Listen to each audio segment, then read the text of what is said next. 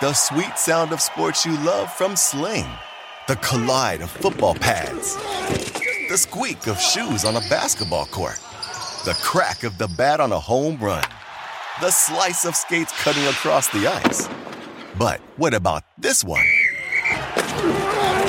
That's the sound of all the sports you love, all at once. Starting at $40 a month. Experience it all live with Sling. Sling.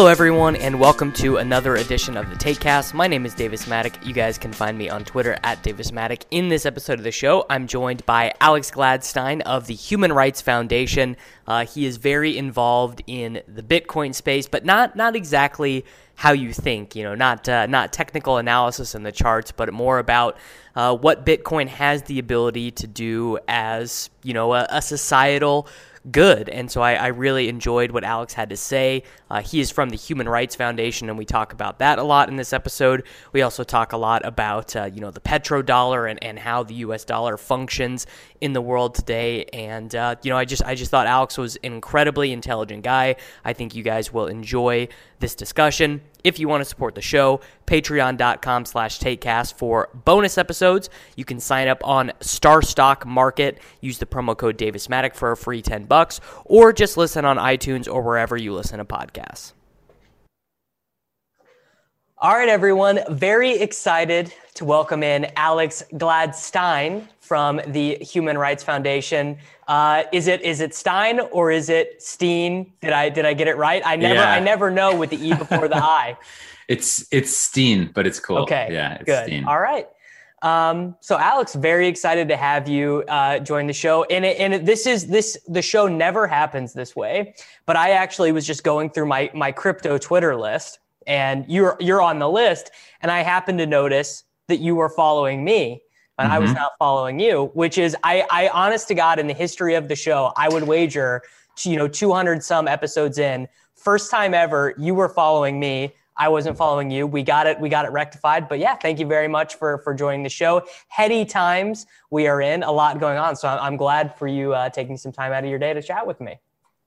Yeah, my pleasure. I've been um, I've been playing fantasy football for longer than Bitcoin has existed, so that's that's go. kind of kind yeah. of why. But yeah, happy yeah. to happy to sync it all together here. Yeah, I, and uh, you know, I do. There is there is uh, some good overlap between fantasy football and Bitcoin because you you have the you have the people who like to play fantasy football to make money. Those people are are oftentimes they they love Bitcoin. They're very interested by it. Then you also have the old fogies, right? You have you have the old guard that are used to you know bringing their printed magazine out to the draft. So it uh, it is it it is a very interesting curated Twitter experience for me.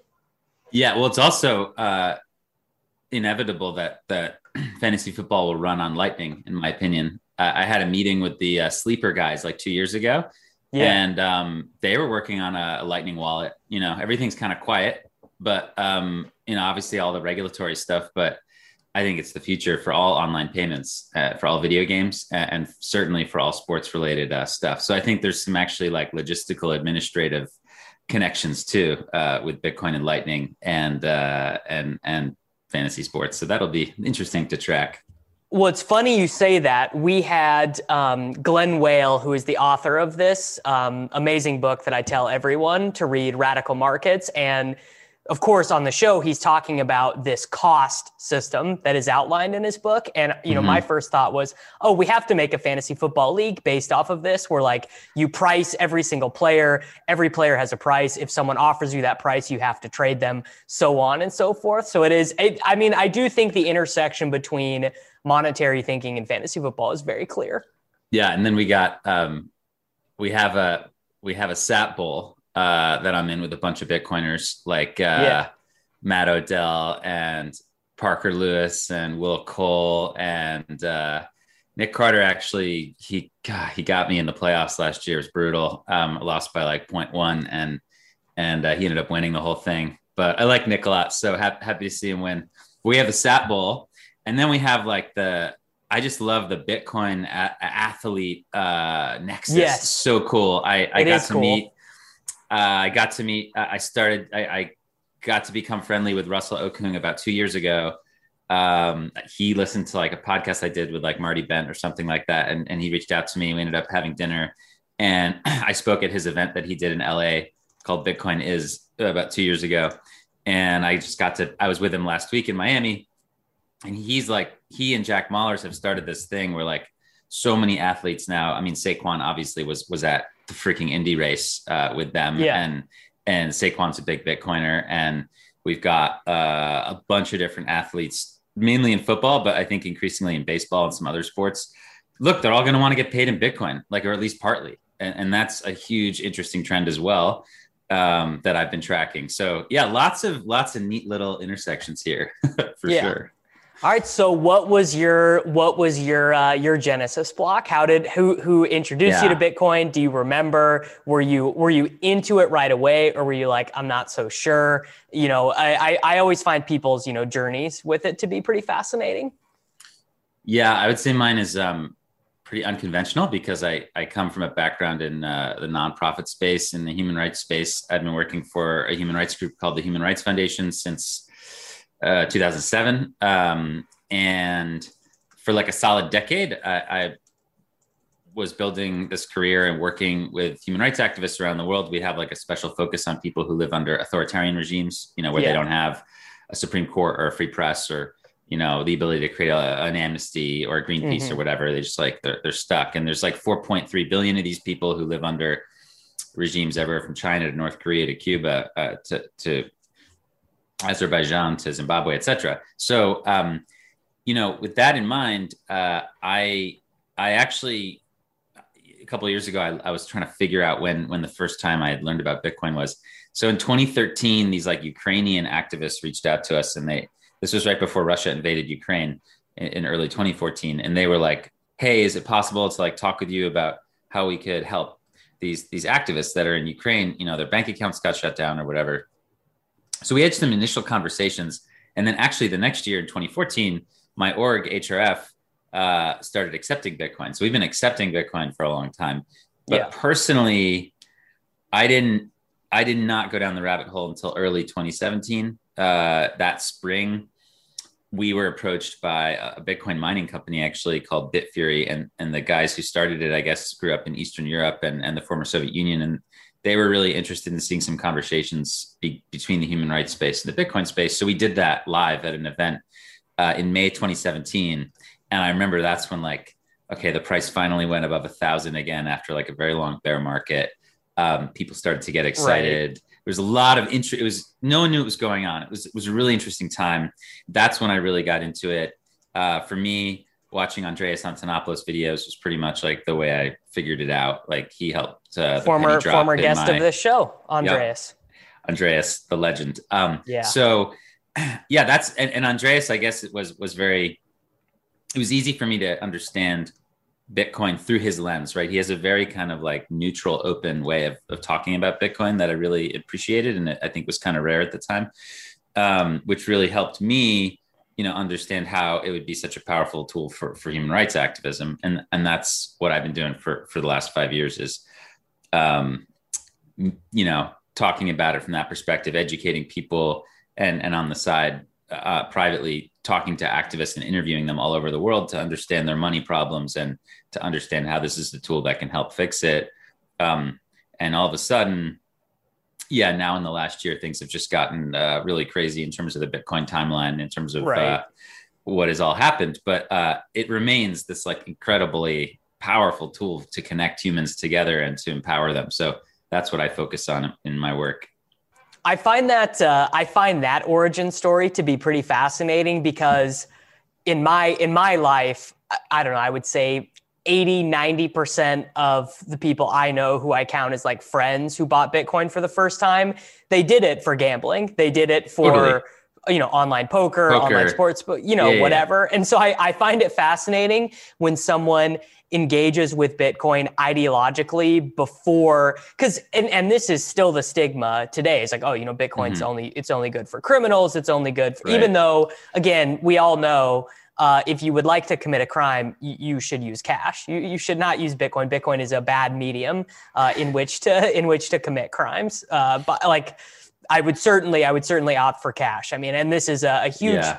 Story and and no Bitcoin wasn't hacked, and it's not that you'd get your coins taken. It's just that it could be traced to you, you know, fairly fairly easily. So I, I find I, I just find it very funny uh, or not not funny, but I just find it to be cool to engage with it ideologically before engaging with it in a utilitarian perspective. Yeah, and if you think about the history of the internet and the history of encrypted messaging, which has allowed us to, you know, be able to trade messages with each other using an app like Signal in a way that the NSA can't. The NSA can't see inside. They can see the metadata, but they can't see what we're saying. That's only possible because of the work of all these activists in the late 80s and 90s called the cypherpunks Mm-hmm. And they were like, look, things are going to get real weird, real, real weird, real fast when the world becomes all digital. And there's two ways we can protect our rights online. We can lobby for them and we can like can try to beg the government not to violate them, or we could just create open source code that makes it impossible. And that that is the shield to defend us. And they went that route, which I'm very, very grateful for. And the same stuff happened in the early 90s. If you look back, actually, it was the Clinton administration and Biden actually specifically who were really anti-encryption, and they said it was for pedophiles and terrorists and bad people. And uh, you know, they ended up losing that battle. They wanted to put a clipper chip in everybody's phone so that they could see what was going on, to have like a man in the middle. Um, they ended up losing, uh, both on kind of like Supreme Court grounds of free expression and, and private property, but also just in terms of uh, the the movement and the market and encrypted messaging and encryption ended up giving birth in many ways to e-commerce and to the whole boom in right. Silicon Valley. So, you know, we have to kind of look ahead to what Bitcoin's going to do in the future, but that's kind of where we are now. We're going through the same thing again, where you know these sort of uh, like luddites are like saying, "Oh, this is like dangerous technology. It's going to empower bad people," and that's like to me, that's uh, that's n- number one, just like ignorant because because you, you're not learning the lessons of what we what we went through with the open web and email and encryption Bitcoin yeah. is very similar to those technologies, but it's also tremendously like living in a bubble of like financial privilege. And this is something that I, I work on a lot because people around the world today don't have the privilege of Americans who grew up in the dollar system. And I know we'll get to talking about the Fed and the US, but like most people don't have even the luxury of living in something remotely as stable as we do. Like 1.3 billion people live under double or triple digit inflation. I mean, that's some crazy yeah. shit. So, um, and that's not just in one place. Like we're talking, everybody says, "Oh, you know, Venezuela, like how sad." Yes, that is really sad. That's a huge country that that's very important, and it, it's been destroyed, and that's very sad. But we're talking like massive countries like Nigeria, 200 million people, Pakistan, 200 million people, Argentina, right. 45 million people, uh, Ethiopia, 100 million people. So these are all countries where the average person is suffering from 15%, 20%, 45% inflation, higher food inflation, and Bitcoin is like a way out for them, right? Then we have the 4 billion plus people who live under authoritarianism. So they don't have like constitutional protections. So again, Bitcoin also a way out for them in terms of if the government freezes their bank account or they get isolated, uh, well, guess what? The government can't stop you from receiving Bitcoin. So, so that's the lens that I look at it through. And it's funny to me to watch like Paul Krugman or whatever say, oh, this is just nonsense, not going to help anybody. I'd like him to to use the Sudanese pound for six months and then get yeah. back to me about how freaking useful Bitcoin is. Because you know, you talk to I've been interviewing Sudanese people, they have 340% inflation. I mean, that's mind-boggling. And and they're and they're educating each other and they're they're they're spreading the word, man. And and they're using Bitcoin. And you know, the mobile phone is growing so fast. Like five years ago, there was only five percent penetration with mobile smartphones in Sudan. Right now, it's 25%. In two years, it's going to be 50%. So these countries are like coming online. And just like in East Africa, where people leapfrogged uh, the landline, they went from having no phone to having the mobile phone.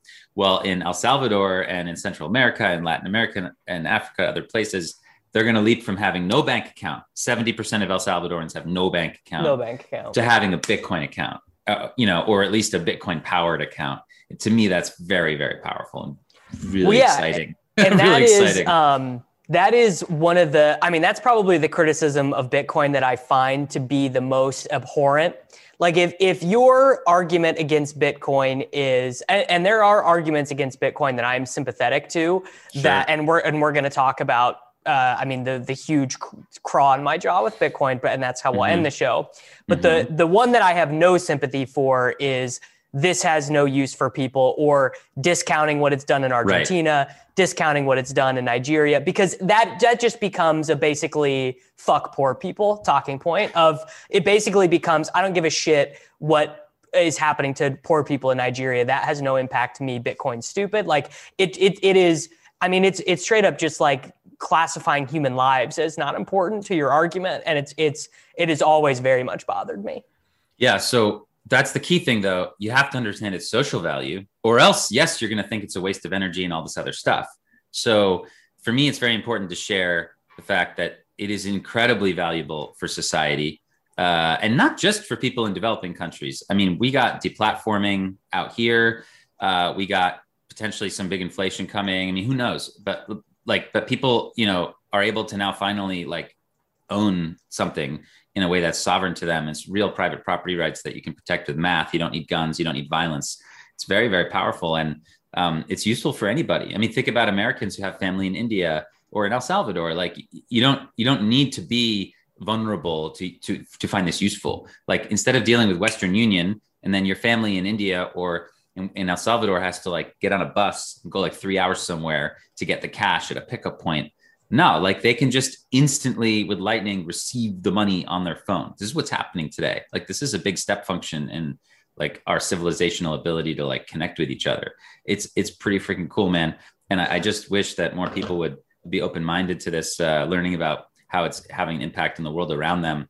It's very similar to like my human rights work more generally, which is why I I get fired up about it because it's very hard to get people to be empathetic about what's happening halfway around the world. Like people don't really care about human that's, rights in that's China. That's so true. Yeah, I mean, no one, no one cares about the.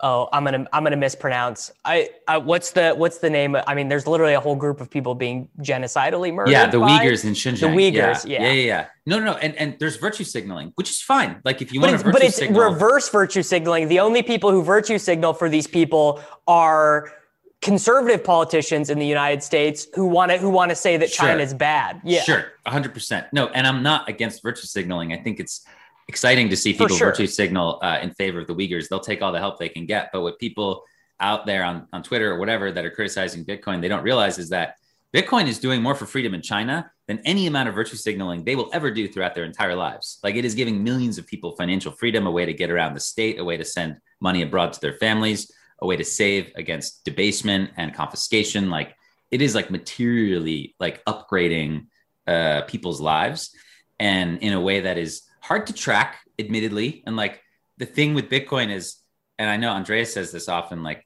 it's not like if you're helped out by Bitcoin, you're going to go to the media and be like, "Hey, let me tell my story to you." Like, right. it's usually like you want to keep your financial life a low profile, uh, whether it's uh, you know legit or not. Like, you, you don't you're not trying to go to the press to talk to them about this. So all the most amazing stories about Bitcoin in the world like have never been told. Basically, I've I've like I've I've kind of uncovered a, like a tiny corner of them, and I've tried to share those with people.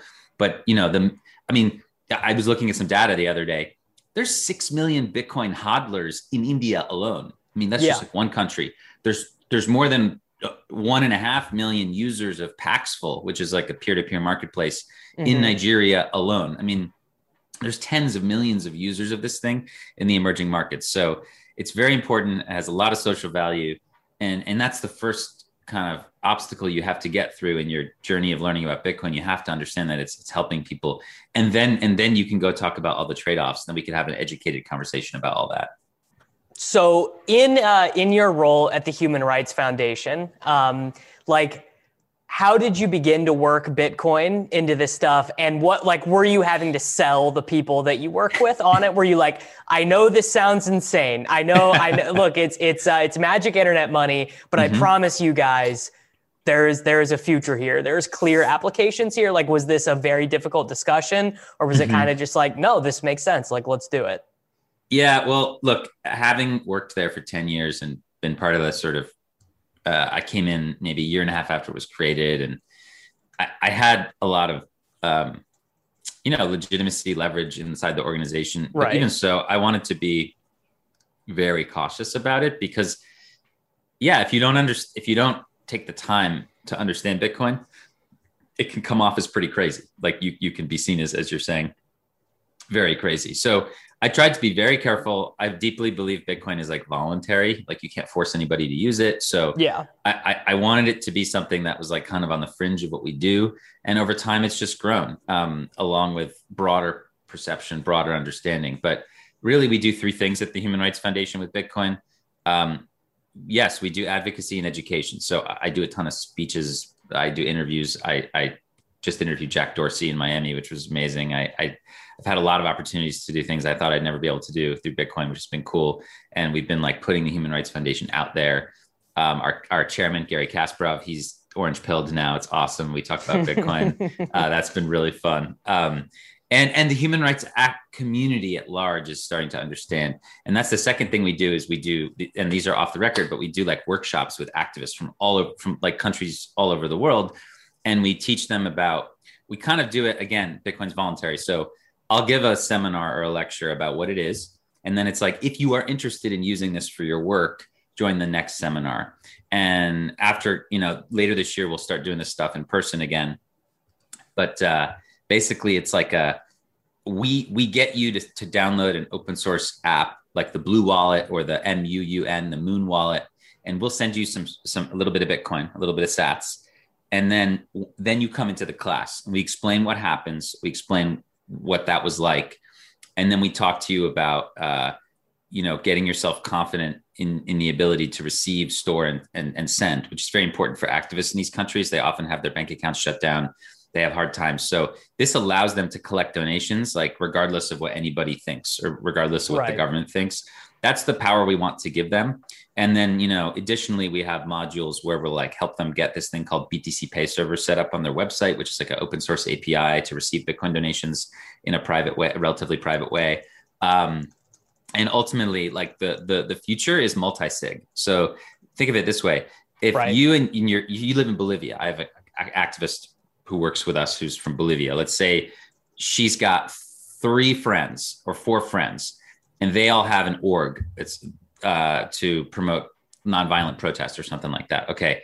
Well, you, you could have your little treasury, right? But instead of right. it being on like her phone, you can have it be three or five multi sigs. So what happens is two of the activists go to the US or Europe or, or even three, and two are back in Bolivia. And guess what? The government can't take the money. Even if they capture two people and like torture them or whatever, nothing they can do. So multi sig gives you like the ability to secure your assets and you can set this up on iPhones with five iPhones on Blue Wallet. It's really cool. Yep. So so multi-sig to me is like the future of like protecting organizations against against whether it's corporate or, or state um, theft, confiscation, interference.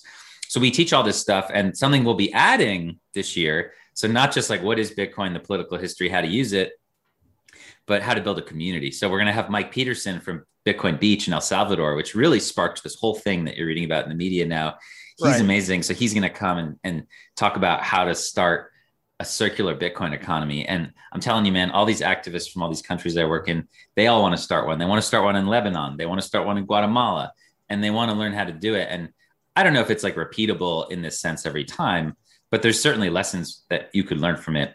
So that's the second thing we do is like hands-on kind of workshops. And the third thing we do is we actually give money to Bitcoin developers working on uh, the core code, uh, also yeah. Lightning and wallets. So we just gave, um, and, and this isn't like money that we have, like it's, we raise it with like, uh, we get it donated from different people.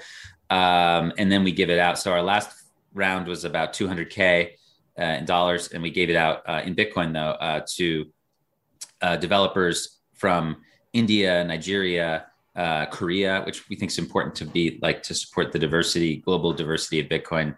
If this is going to be money for everybody around the world, it really has to be built around the world, right? Is the is the idea? So um, uh, and some other translation work. There's this guy named Arabic Hodl, so he's translating all all of the cool stuff in Bitcoin into Arabic, and uh, we got some support from that from like different VCs and, and, individuals in different places, and as well as Pomp, who uh, we did like this like Bitcoin Pizza Day thing with. So so we yeah, got some money money from that too.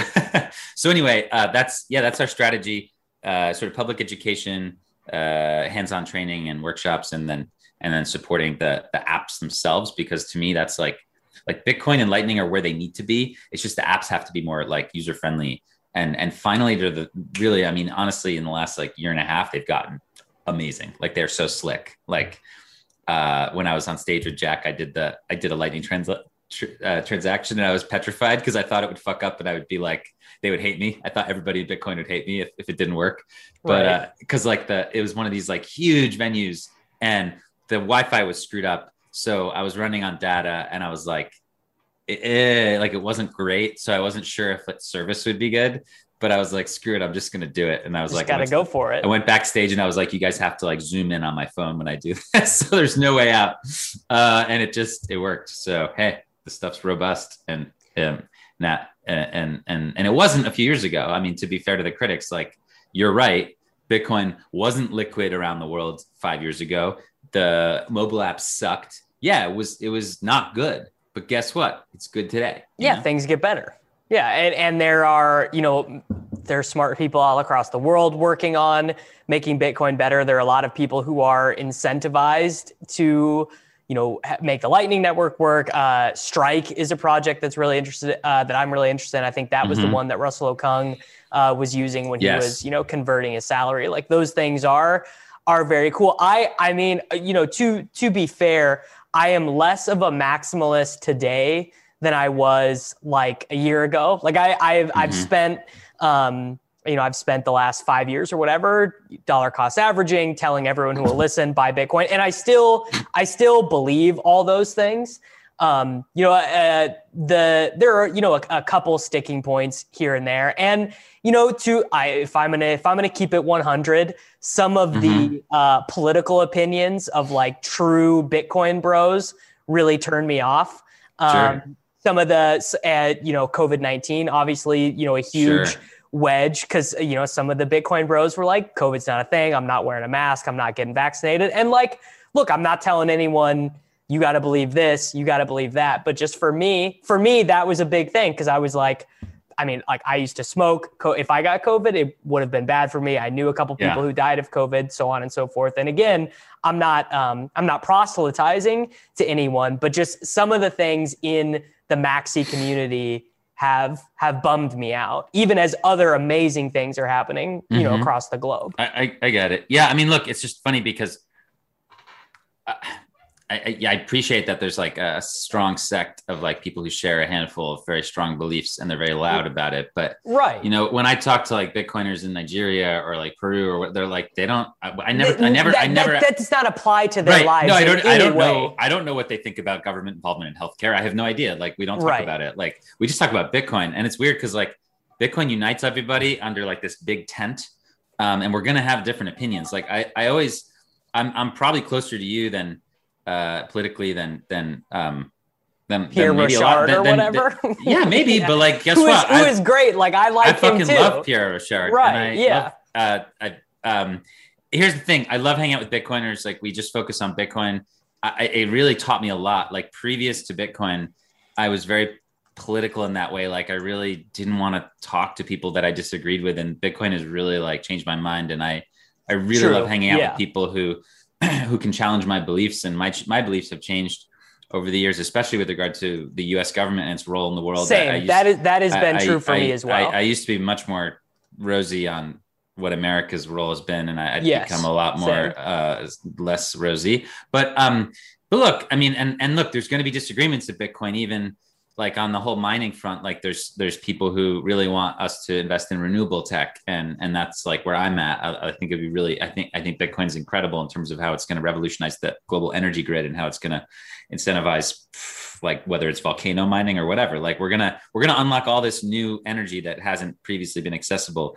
But there's a lot of people who are very pro oil and gas right? So it's like okay there's going to be all these debates but at the end of the day it's like uh, it's this really interesting uniting force and I will say that like the toxicity, the the maximalist toxicity, it is kind of like a, a, a, white blood cell kind of defensive uh, mechanism thing because uh, at the end of the day, like what what most Bitcoiners have seen the last decade is just, I mean, just this, just so many scams. Being attacked, like, being no, attacked. Just, not just the attacks, yes, the attacks for sure, but also the scams. Like, yes, you know, like true. we could talk, we could talk about a couple like you know legitimate other projects which i will mention.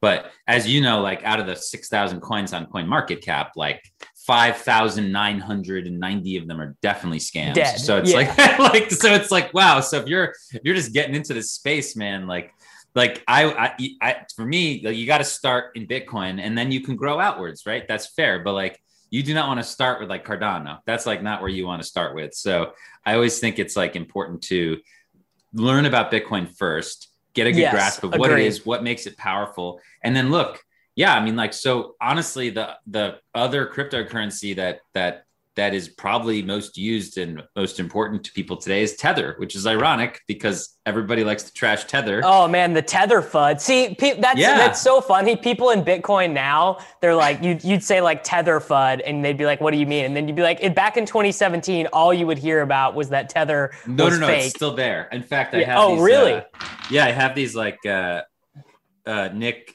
carter makes these dice i have a couple versions of them these are the fud dice they have all the, The different FUD dice.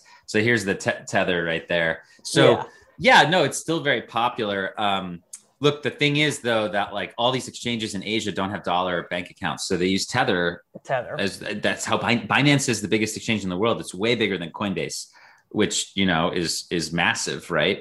Uh, and Binance uses Tether. It do- doesn't have dollar accounts, so they go to you know it's all through this sketchy bank, Deltec, right? And you know that thing's going to collapse at some point. But until then, Tether being the biggest stable coin by far, stable coins are interesting, uh, and and they do they do interesting stuff for folks. So I personally think long term uh the, like thing about bitcoin is it's very different from the other coins in terms of like the way that the, the developers and the engineers work in that like they don't have total control like the users basically control bitcoin so and we have this mentality of like uh, be very slow because this is like a hundred year project like we think that our kids kids kids kids kids kids are going to be using this Yeah. a lot of the other coins are like very short term vc kind of pressure like return my investment uh, move fast, break things. So, so they they lead to different outcomes. There's just two different kind of philosophies here. We're building a cathedral, or we're building like a like a, like we're building something real fast. So this is like a multi lifetime endeavor here with Bitcoin, and I think a lot of us, you know, we we believe that. I mean, maybe it's wrong, but that's what we think. So, at the end of the day, I do think eventually, and what we're seeing is like the functionality that makes a stable coin possible is coming to Bitcoin.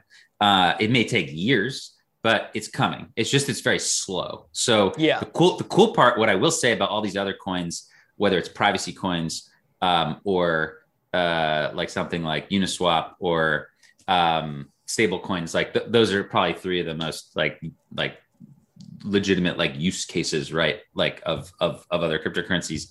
A, a lot of what is being iterated on there over time is going to be brought to Bitcoin. It just it for different reasons it can't be brought right now. Like Monero has like really intense privacy.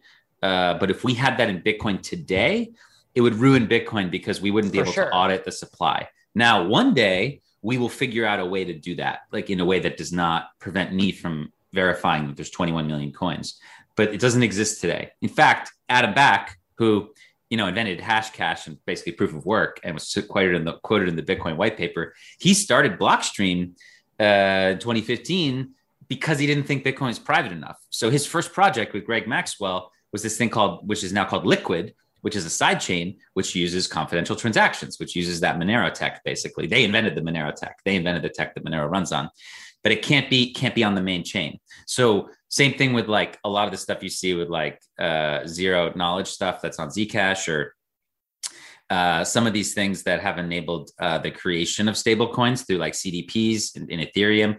This is all being worked on over here in Bitcoin. It's just slow. And I understand that like that just means that there's going to be this like there's going to be a lot of coins. I mean, that's just the reality, right? Yeah, so I think I think that leads us to the the great next discussion point, which is uh, which is Ethereum, the Ethereum Yeah. protocol, EIP 1599, decentralized finance, and so my my perspective has been I've always found Ethereum interesting, right? I find Vitalik to be interesting. I find the Ethereum Foundation to be interesting. Um, and back when I was really, really into crypto, listening to crypto podcasts every day, Mhm. reading all the books, you know, listening to every podcast Andreas did, Ethereum was totally an idea, right? It was it was it was just you could not do anything with it. I remember one of my favorite crypto podcasts ever, uh, Coin Talk Show is my favorite podcast ever. It's it's the absolute best. Um, but Jay Kang and Aaron Lammer tried to set up a market on Augur, and they were like live recording trying to set up a market on Augur, and it was like every hilarious pratfall you could ever imagine as they you know tried to set up the node and do this and do that, and it was just like you couldn't really do anything on Ethereum and I never, you know, I never sold the coins that I had or whatever, mm-hmm. but I, I did not, I didn't, you know, continue to dollar cost average the same way I did with Bitcoin. Mm-hmm. And then you just kind of hear in the midst of all of everything that's going on in the globe right now inflation, stimulus checks, COVID, everything. NFT, NFTs kind of brought the, I, I, I, guess like the millennial attention span yeah. maybe onto onto Ethereum. And then once you kind of started to understand NFTs, you were like, oh, there's other things going on with Ethereum and the the the yield farming, right? The the mm-hmm. state the stablecoin stuff, like Yearn Finance and Compound and everything. And like the the realization that actually like billions of dollars of commerce is happening on the Ethereum protocol right now. And, and part of that is why um, I feel like a little bit less of a maximalist. But uh, my my main thing now is many Bitcoin criticisms of Ethereum mm-hmm. are not based in what Ethereum is trying to do. Because the, the big criticism is, well, you can't define the supply, right? The supply is, uh, in the mind of a Bitcoiner, infinite. In the mind of a Ethereum maximalist, they would say, that it's controllable that's probably a, that's a nuanced take i mean that's my criticism but i would say that's not the that's not the that's not the popular criticism but that's sure. certain, well, certainly the one i have yeah yeah and and so my i guess my opinion is i am actually fine with ethereum not being fully decentralized i am fine yeah. with the supply you know maybe not being infinite but certainly being controlled by whether you want to say you know eventually eth 2.0 proof of stake or by you know Vitalik and and uh, the mm-hmm. Ethereum Foundation and and the corresponding miners and stuff right now. I to me it does not bother me that much because I don't view Ethereum as sound money store of value. I what I see in the value of Ethereum is the smart contracts taking things away from traditional finance. You know, there there is a future, and again, this is like you're saying, the hundred year plan, where instead of going through the horrible and arduous process of trying to get a home loan from traditional finance, right, through a bank where mm-hmm. you, there are collateralized loans via like you know gigantic liquidity pools and executed via smart contract. Like I I can see that in my mind's eye, and that has made me more curious and more interested in Ethereum, which is depending on who you're talking to, kind of a dirty word. Yeah, I think that I think politically, philosophically, the reason why there's uh, a bad reaction to Ethereum and to and to you know the long tail of altcoins is because the revolution of Bitcoin is is that you know we cannot change the monetary policy. 21 million. Uh, it's 21 million and and there was no pre-mine and it was about as fair as it could be. And you know yeah. obviously ethereum was pre-mined and there's like a small group of people who control both the asset and also the direction of the asset.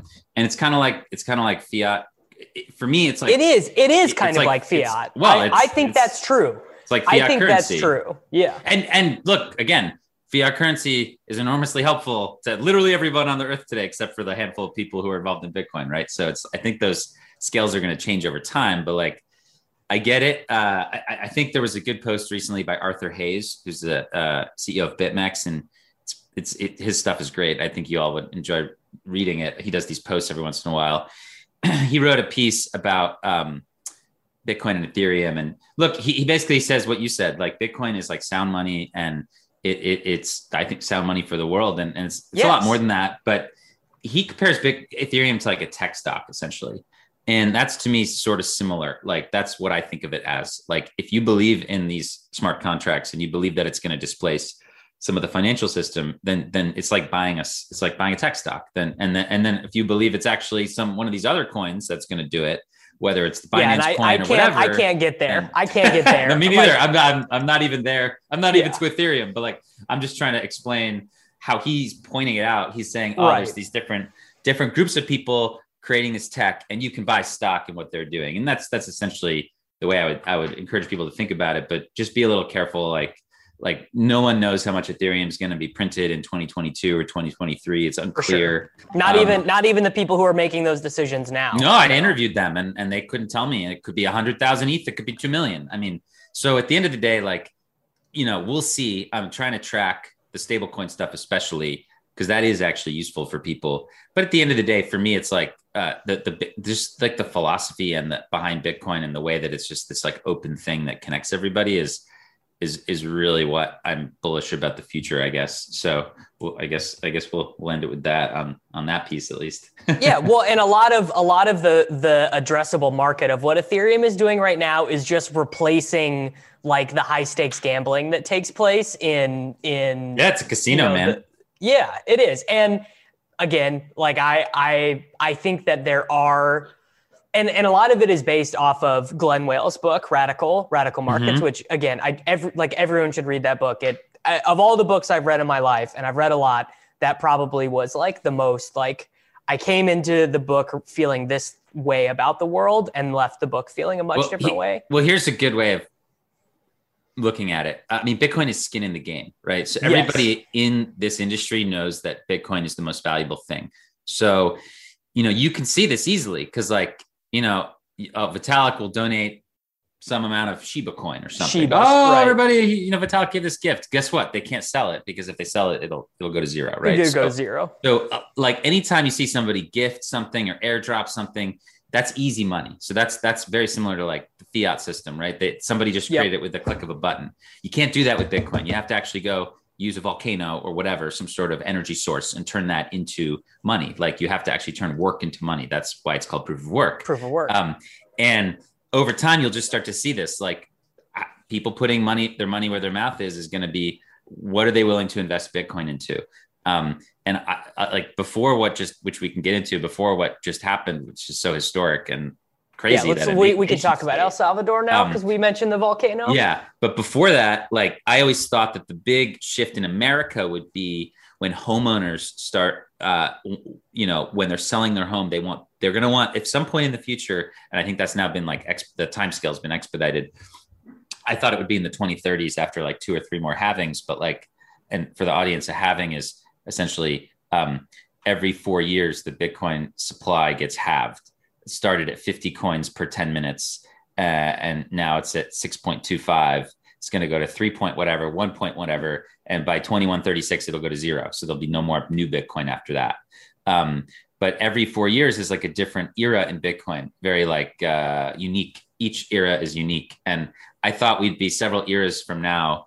And then at that point homeowners in the us when they go to sell their house i thought they would want bitcoin and not fiat money. They wouldn't want dollars I think that's been expedited. There, you're already seeing um, who is selling uh, Tiesto. Some some DJs selling a giant condo in Miami for Bitcoin. Like the high end market is first. Um, you're starting to see wealthy people try to sell their homes for Bitcoin now.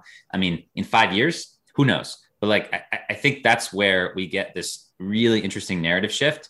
Where I think a lot of people, including me, understood Bitcoin as kind of digital gold, like a store of value um, and that's how Michael Saylor and all these other people have been selling it to corporations as like an inflation hedge, as like a good yeah. investment. Let's get an ETF going, all that stuff. They didn't. They weren't talking about it as a payment network, uh, or, or, as like which is currency. if you read the white paper, by the way. And I, I, I this wasn't yeah. in our agenda, but I did want to touch on this though. I, sure. I maybe two, three weeks ago, I read the white paper again. Uh-huh. I, actually, I read the white paper again because of Nassim Taleb, who I used to really like, and I don't feel as kind about him. I mean, his books are still good, but I don't like him as much these days. Um, he pointed out, like, look, the the white paper is talking a lot about using it for transactions, and I I haven't formed an opinion on like, oh, does that you know what does that mean for the store of value? Right. Like, Bitcoin is what it is in the world, and uh, you know, like authorial intent doesn't necessarily matter that much, but I he did like his criticism, I guess to his point, did get me thinking. Yeah, no, and look, I mean, there's this great piece that a friend of mine wrote uh, on Medium called uh, Wittgenstein's Money. It's by this guy Allen Farrington, and the idea is, uh, you know, how would you know if you're on Earth and the sun is going around you? How would you know if the sun is rotating or if the Earth is rotating? It's hard to know. Like, you know, what if what if the sun was rotating around the earth? What would it look like? You know? So his idea is like, what if Bitcoin is becoming money? What would it look like? Because mm-hmm. all the mm-hmm. economists say it's not money, it's not legal tender, all these other things. Well, what what if it, it was becoming it in front of our eyes? So that's like what I believe. And what you're going to see is Bitcoin go from store of value to medium of exchange to unit of account. It's going to take a long time and it's well, it's going to take decades because it's a digital technology. Gold took thousands of years to get to its monetary value, right? Um, that's going to be highly compressed. But literally, it's amazing to watch it happen in front of our eyes. Like it, it Bitcoin went from this weird thing that like was a niche thing to all of a sudden, like in the past year, like a pretty legitimate store of value just based on past performance and then narrative even for corporations, they're like, let's actually take four or five percent of our cash on hand. Let's put it into Bitcoin for the long term, like as a hedge. Okay, fine. Now, what no one saw coming was a nation state coming out and adopting Bitcoin not as a central bank asset, not, not as a store of value, but as a payment network, as legal tender. Yeah. Now, this is crazy. So, so this is like again step function. Now we're like going to the next era of Bitcoin. This is gonna like aggressively and artificially accelerate a lot of things that maybe wouldn't have happened otherwise. In the same way that Michael Saylor, by deciding to be the first corporation to put Bitcoin on his balance sheet in that way accelerated a lot of things. Like Bitcoin is full of these moments in its history where it's like we're just kind of cruising along and then whoop, all of a sudden, like next level. So here we are. This nation state is committed to um, like it's legal tender. I was on a Twitter Spaces the other day with 25,000 people, including the president, as we listened to the bill pass. It was the craziest thing I could I could ever explain to you, um, and it happened. And here we are. And now all of a sudden, every single merchant in El Salvador's got to figure out how to get Bitcoin. So there's going to be huge demand for new apps, developers, education. It's this massive artificial, like, like basically turbo button to like get people up and running. They're going to add satellite internet so people in the rural areas can get the stuff. They're going to be doing more mining. There's all kinds of stuff down there, and that's going to spread to Guatemala and all these other nations, right? And uh, that's that's a no one saw that coming. Nobody. Um, and then eventually, over time, as as you get down the road, then you get unit of account, and then all of a sudden, Bitcoin's like your full stack, full economic currency, right? Um, but it, it, takes time, and it's funny because people debate the white paper. You have these lunatics like the uh, big blocker, uh, you know, so people who believe Craig Wright is is Satoshi. Is, is Satoshi completely insane? If you watch this guy speak for three seconds, anybody could tell he's a fraud, you know. And right. yet there's all these people who think he's Satoshi. Okay, it's like the problem is, and this is very important from a human rights point of view, if if you if you try to just like cram in all the transactions on the bitcoin blockchain and make these blocks really big then i can't run a personal server. I can't run the bitcoin software at home. You need specialized equipment not, not just to store but also to send and receive. There's like loss that happens. So all of yeah. a sudden if if the bitcoin blockchain is five or six terabytes or 10 terabytes or 100 terabytes which is like what it is for some of these other chains like ethereum or just, whatever then it just becomes centralized. then it becomes data center bitcoin what the hell are we doing here? So that's what the whole uh, block size war was fought over. Highly recommend it to your audience. This book is amazing. It's called The Block Size War by Jonathan Bier. And okay, it's on Amazon. The Block Size War. It's it's a really good narration of the Block Size War, which is the friction in Bitcoin between 2015 and 2017 over the direction and the fate of the network. Would it be controlled by the users, and would it be a small block kind of thing that you could run at home and that users could control, or was it going to turn into something that the miners controlled? And guess what? The users won, even though the miners had all the power. It's like all total David and Goliath. Crazy story, but here we are. It's still a user controlled network. And now we're being forced into literally what is described in the white paper, which is now we're in payments. Now a nation state is going to be pushing it. And I, and again, not a great nation state. I mean, I love El Salvador, wonderful nation state, I just don't want to praise the leader particularly because he's like a little authoritarian. That was that. Not, so not that was my that. thing too. Yeah, yeah. I'm not here I to said, do that. I said this on a show yesterday. I said this is amazing. Had you told me in 2017 that uh, that a nation state adopted Bitcoin as legal tender, I would have I would have flown over the moon. Probably would not have chosen El Salvador. Well, well, but but what would you have chosen? I thought it was going to be like North Korea or some shit. So so El Salvador. I, like I see. I was thinking like Russia or something. Okay, still that would have been worse. So El Salvador. That, that would have been worse from a Western perspective because yeah, then okay. we would have been like, it's shutting down. Bitcoin's illegal forever. You can't use it. Look, fact is, Bitcoin's money for enemies. It's for everybody. It's neutral. It's open. It's like the open internet. Um, this guy uh, should not be celebrated. We should keep his feet to the fire. But it's but but what what and this is something I like to talk about in terms of like Bitcoin Trojan horse theory, like these these regimes or these corporations or these rich individuals, they look at Bitcoin and they see it for that so- store of value kind of like it's going to make me rich. Okay, we call it number go up. And, and they don't understand that like inside inside the number go up is freedom go up like if these things are tied together like you can't get one without the other you can't buy and be part of the bitcoin economy and hold bitcoin without supporting the network it's impossible to do one without the other. So what's happening here is regardless of what this guy wants to do, maybe he's a Hugo Chavez in the making. Okay, fine. Um, guess what? He's now made legal tender a currency that he cannot control at all. He can't debase it. He can't censor it. He can't um, confiscate it remotely.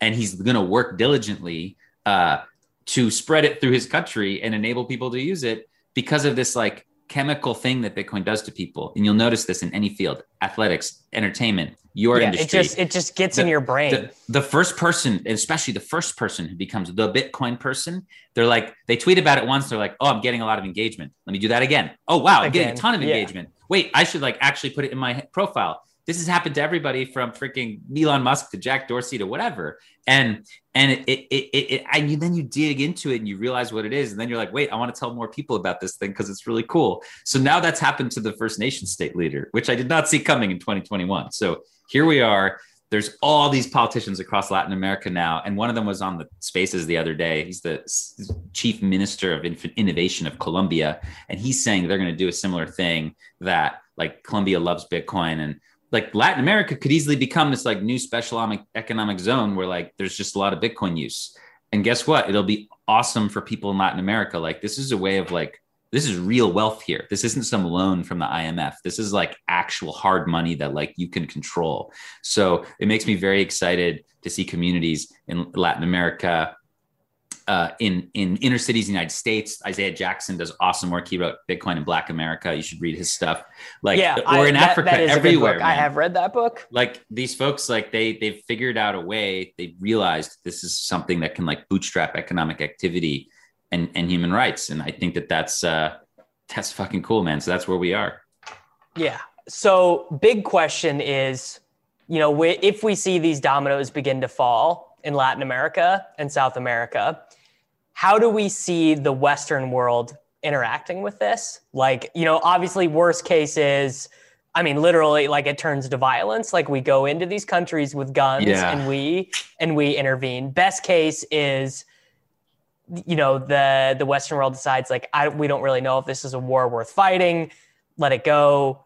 You know, like there there are a lot of different ways it can play out. Obviously, um, and anytime the monetary supply threatens to be out of the you know the the hands of the powers that be they feel very uncomfortable. So i don't know. I i don't know. I don't know what happens. I mean you know we have we have liz warren saying you know just blatantly untrue things about the energy of crypto which is a bu- i literally voted for liz warren in yeah. in the primaries. Like it's a it's a it's a bummer um, and and it's like part of it is like, what do I want a 70 year old politician to say? Right. She doesn't know shit. She's just saying whatever her aides are telling her to say. Yeah. Well, let me let me touch on the international thing. So I wrote a long. I spent the last few months, well, March, April. I was just like really interested in the the dollar system because people always say, "Oh, Bitcoin's like way more energy intensive than Visa," and and that's super misleading because Visa is like a payment network on top of the banking system, which is on top of the dollar system. So if you actually mm-hmm. look at the full stack,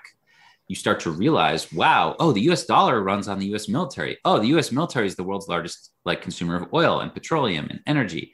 Oh, wow. Like what actually props up the dollar's value? So I actually wrote a really long essay on this called The Hidden Cost of the Petrodollar System.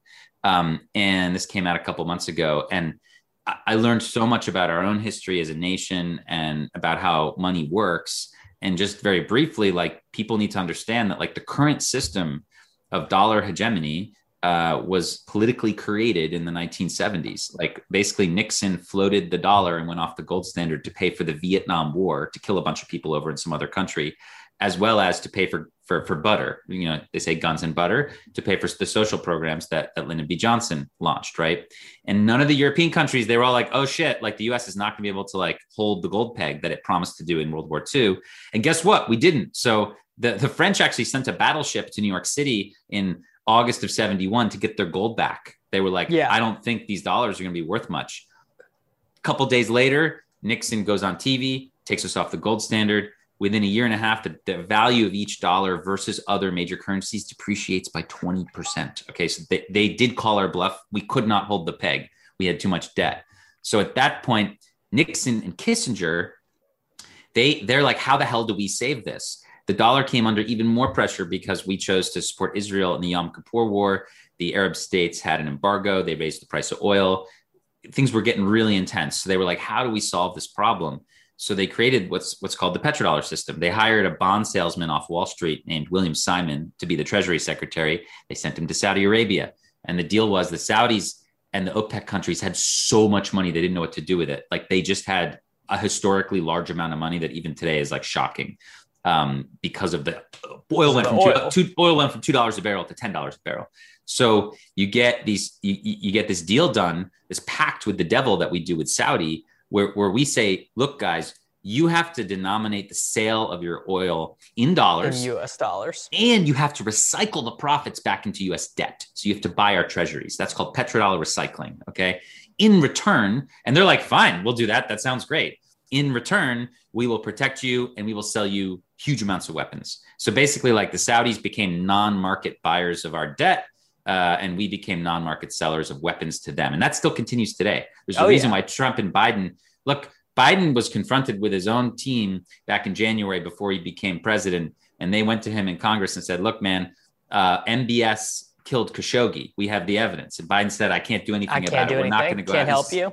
That it's too costly because this pact with the Saudis is so important to us, and that has led us to prop up the House of Saud dude, 15 of the 19 hijackers in 9 11 were Saudi. Bin Laden was Saudi. And yet we never went after Saudi. We blew up two other countries. We went up to Iraq. we went yeah. to the Iraq war. So, you know, then you got to think about the externalities of our system, not just the fact that it's tied to oil and fossil fuels and that we've gone after and attacked nuclear and renewables as a result of this. Uh, so, not only the environment stuff, which has got a massive externality, but politically, we've supported all these dictators. And then war. I mean, why did we invade Iraq? Like it certainly wasn't for Iraqi freedom or human rights. It had nothing to do with WMDs, which didn't exist, and it had nothing to do with Al Qaeda because there were no connections. It wasn't to counter Iran. We literally supported Saddam in the 80s in the Iran Iraq War to counter yep. Iran. Well, guess what? It wasn't about oil either per se. We didn't it's always import. It's, everything's about money. The the further yeah, you get into money, it, man. it's, it's about money. It's, this is how based we are. So we've got to go all the way down. It's not about oil. We got most of our oil from ourselves, from Canada, from Mexico, from Venezuela. it didn't make any sense to go invade some other country just for the loot. It was to keep the system going where, the, where those countries all sell, demand to sell oil in dollars. So this means like if you're Malawi or if you're Laos or if you're Argentina, you can't print money to get oil. You have to either export goods to the United States or you have to go buy or dollars. you have to buy US dollars. And this just like strengthens the dollar. So this is the system we've lived in for 50 years. It's called the petrodollar system. It's now becoming weaker. So it's finally it's deteriorating. In 2013, the Chinese, who took over from the Arab countries and then the Germans and the Japanese, finally the Chinese were like the last kind of buyer of last resort of our treasuries in the last like the 2000s, 2010s. They said, we're not going to buy your treasuries anymore. Uh, we know this is a melting ice cube. Similar international feelings about the US dollar to the late 60s, where they said, we don't think you guys can hold this thing together anymore.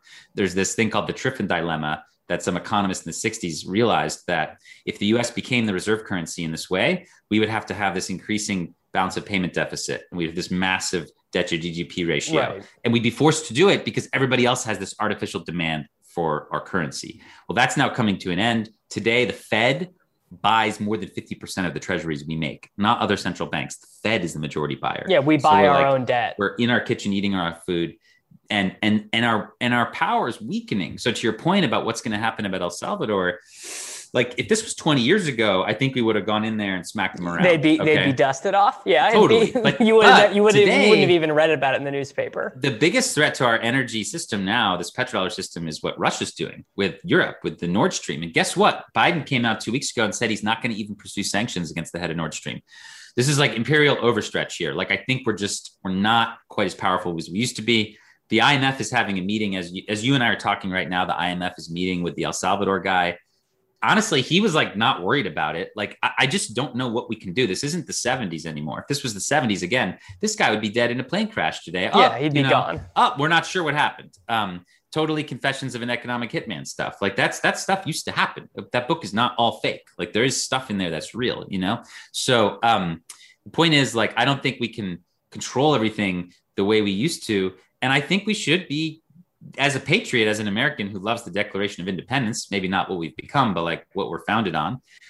Bitcoin is like totally American. It's about free speech, property rights, sovereignty. Totally. Like, like so we should double down. And like I'm thinking about a world at the end of that essay, I, I go into like, what if we have this Bitcoin world? America is going to be so dominant and dynamic. We have like this incredible like population, like all this foreign talent. Like we're going to be great in the Bitcoin future. So I just think a lot, all the FUD basically is coming from like rent seekers who are in control now, whether they know it or not, and they're protecting a system which exploits the majority for the for the for, for the for the like benefit of a tiny few. And, they Bitcoin's, and they Bitcoin's and they coming think, in here to like screw that all up. You know. So this is this is where I'm at, and this is the final pinnacle of where I wanted this conversation to end up.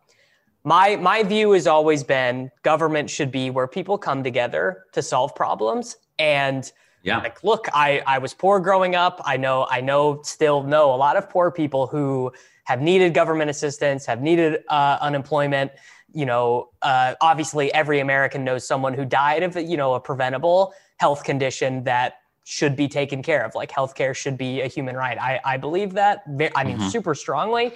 And, you know, those kind of base human uh, human value, human rights beliefs mean that in the United States you're you're a liberal, right? You're you're or, or a Democrat, right? But the Democratic sure. Party is just as guilty of this shit. They're just as guilty of the printing of the money.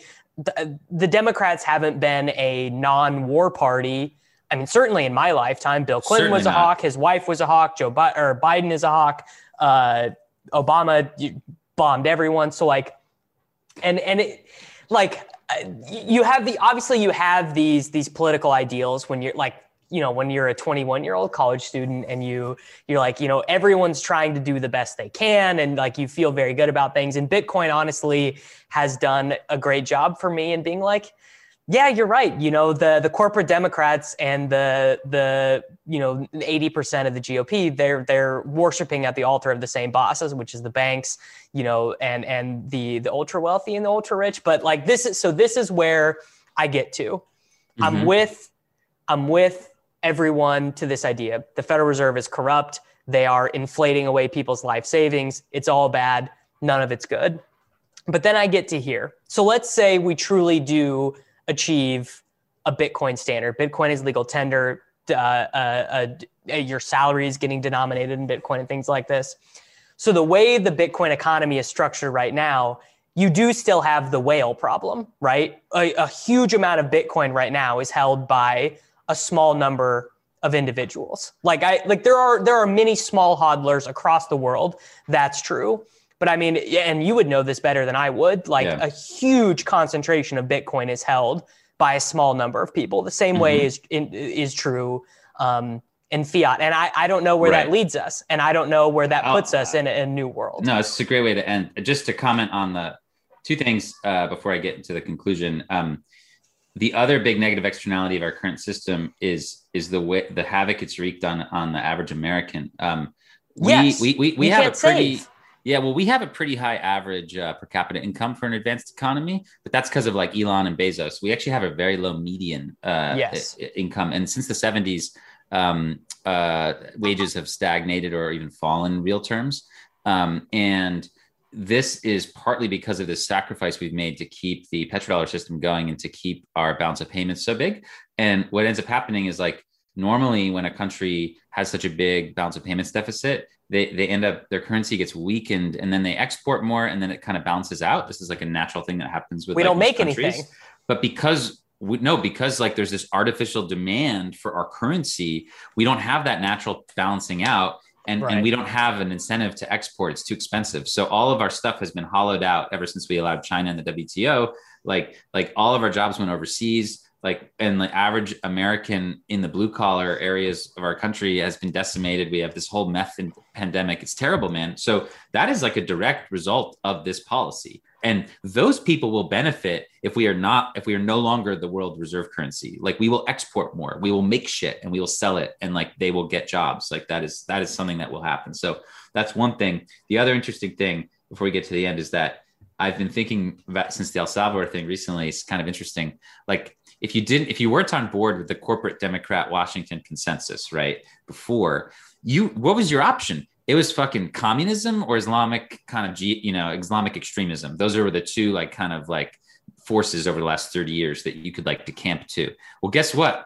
It might be Bitcoin. I mean, that's a major upgrade for human rights. If you're like right. the Bitcoin party of like El Salvador or whatever, and you're just like giving out individual freedom to people instead of like an AK and like, let's go blow something up, like, or let's violently redistribute and steal stuff from them. Like, we're talking about a big shift in terms of like opposition to America. I think that's that's very interesting to think about. So the the final point would be, you know, how is this different from the fiat system? Because you're right in bitcoin there's like a handful of people who own a lot of bitcoin. It's not as exaggerated as it looks like on chain because people don't realize you can't you can't figure out who has what from the chain because most of the largest wallets on chain are exchanges that hold the bitcoin of thousands and thousands and thousands yes. of people. So yeah. we don't know what the gini coefficient of bitcoin is. We're not like you can't figure it out. It's like very hard to say what we do know is there's like close to 200 million users of Bitcoin, oh, you know, so far. I mean, most of them are using it just by saving it. They're not like transacting in it, but that's kind of where we are. And the difference is that, like, unlike Bezos, who can literally leverage his large amount of fiat to change the law or to get a bailout, like he just did, he just literally yes. got a bailout. Um, you can't do that in Bitcoin. So the amount of Bitcoin you own does not allow you to change the system. It does not give you special privilege over anybody else. So even the whales have the same power as you or me or whatever over the network. That is none. Like the, like the amount of Bitcoin you own does not enable you to change the network, and you'll never be able to debase the currency. Um, that is so different from today. The wealthy billionaires in America literally run our country. They get to decide policy and all this other stuff. And look, Bitcoin obviously is just one thing, it, it, but it's very profound. Like like it, it is just money, so it's not going to fix healthcare per se. But but it but it does have these weird network effects on everything else that we do. It does. So yeah. this is why Jack Dorsey on stage when I asked him why do you think Bitcoin's important, he said it's the most important thing that I could possibly work on in my whole life, and that's coming from somebody who created Twitter. Like that's cool, man. He really believes this, and and I think I, I agree with him. And it does have this profound effect of equality of opportunity, equality before the law. We're all the same, and Bitcoin just sees us as just another node or just another UTXO. It doesn't know who we are. It can't discriminate based on your creed or your belief or skin color, or ethnicity. It doesn't know any of those things. But the fiat system is built to exploit people uh, at, a, at, a, at, a, at a fundamental level. And you know, you kind of sound like a crazy person when you say that, but dude, it's true. And, it's true. And, it is true. true. And and that's a it's a complicated it's a complicated opinion to hold for things like stimulus checks. Where like people were out of work and needed money and and like there were a lot there were people who, who well guess who got bailed out first man exactly like my exactly. family or the corporations guess what exactly and that's first? where and that's where and, it breaks no, down and there's a term for this it's called the cantillon effect and the cantillon effect states that any new money created will benefit the people closest to the money spigot first then it'll trickle down to the rest of the society and eventually by the time it gets to the average person that the purchasing power of that money has, has basically been down. reduced so yeah. it allows seigniorage and theft at the top. So that's what Bitcoin like opposes. Um, it's many, many other things that will not get a chance to get to. But to me, like that's the cool part is it kind of like changes some of the dynamics that have created such a consumerist um, uh, kind of profligate kind of uh, self-centered culture in our country where we don't think about the rest of the world. We're not connected to them. Uh, we don't think about what goes into the dollar, what makes the dollar strong? Well, guess what? It's dictators, oil, war, and inequality. That's what supports the dollar. So when you're out, out there attacking Bitcoin, I want you to think carefully about what's in your pocket, what's on your Visa card, how you're paying for stuff. Don't think that you're innocent. Like the money you use has real implications for people around the world. And we now are building a, a different system. And this one doesn't have those same negative externalities. Sure, it's got its own problems, but they're very, very different. Yeah, yeah, uh, yeah. I mean, what a what a what a discussion, man. This was uh, this was amazing. You were great. Uh, tell tell people how they can help support their work if they if they sure. were they were hyped on this. How how can they support the Human Rights Foundation? Yeah, there's two ways. Uh, you can follow HRF on Twitter at HRF for me on it's just Gladstein. Um, you and and you can learn more if you go to hrf.org slash dev fund you can learn more about our development fund but more more exciting would be to meet you all in person and, and for uh, you to see what we do and we have an event series called the oslo freedom forum um, usually takes place in europe but because of all the travel restrictions it's going to happen in october 4 or 5 in miami which i'm really excited about i was just there it's really exciting place to be right now um, so you can come and join us and meet the activists in our network and maybe meet some of these crazy Bitcoiners too. And we'll see what we can do together. Um, but yeah, it's, it's a really crazy moment in time where we are able to meme a new reality. I mean, it's, yeah. it's crazy to yeah. say, but I was literally on this call with this president of, of El Salvador and I asked him, I was one of the people on stage and I asked him, Hey man, like, are you guys going to plan to do any mining, like with your plentiful natural resources? And he was like, nah, I haven't really thought about that. And then he, he paused and there's a recording of this on the internet. And he says, actually, you know what? We have all this like stranded geothermal from our volcanoes. I'm going to ask my minister to look into that tomorrow. And I'm sitting there like, this is crazy. And then the yeah. next morning, he's posting videos. He's out there on the mountain with this like crazy new like 90 megawatt like uh, geothermal thing they're building and they're going to mine bitcoin off a volcano. And i'm like this amazing. is, this is the real world man. This is like crazy. So so it's a really exciting time to be around. And look i think a lot of people listening will be like well bitcoin's down 50 45 50% right. yeah. how can you be so excited? That's not how that's not what i came for. I came for for this. I came i came for nat, nation state adoption of bitcoin. I don't i don't care whether it's 30,000 or 60,000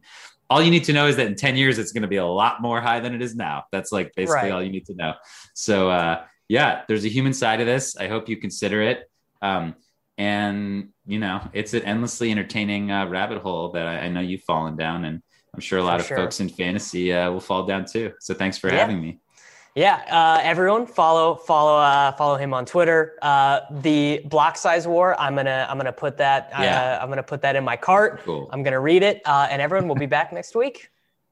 When it comes to buying your first home, everyone has questions. Can we even afford to buy a house right now? Well, I need to negotiate. How do I even negotiate? Luckily, a Remax agent has answers. Hey, Brian, those are really good questions. They are. Thanks. It's my first time buying. I work with first time buyers all the time. I got you.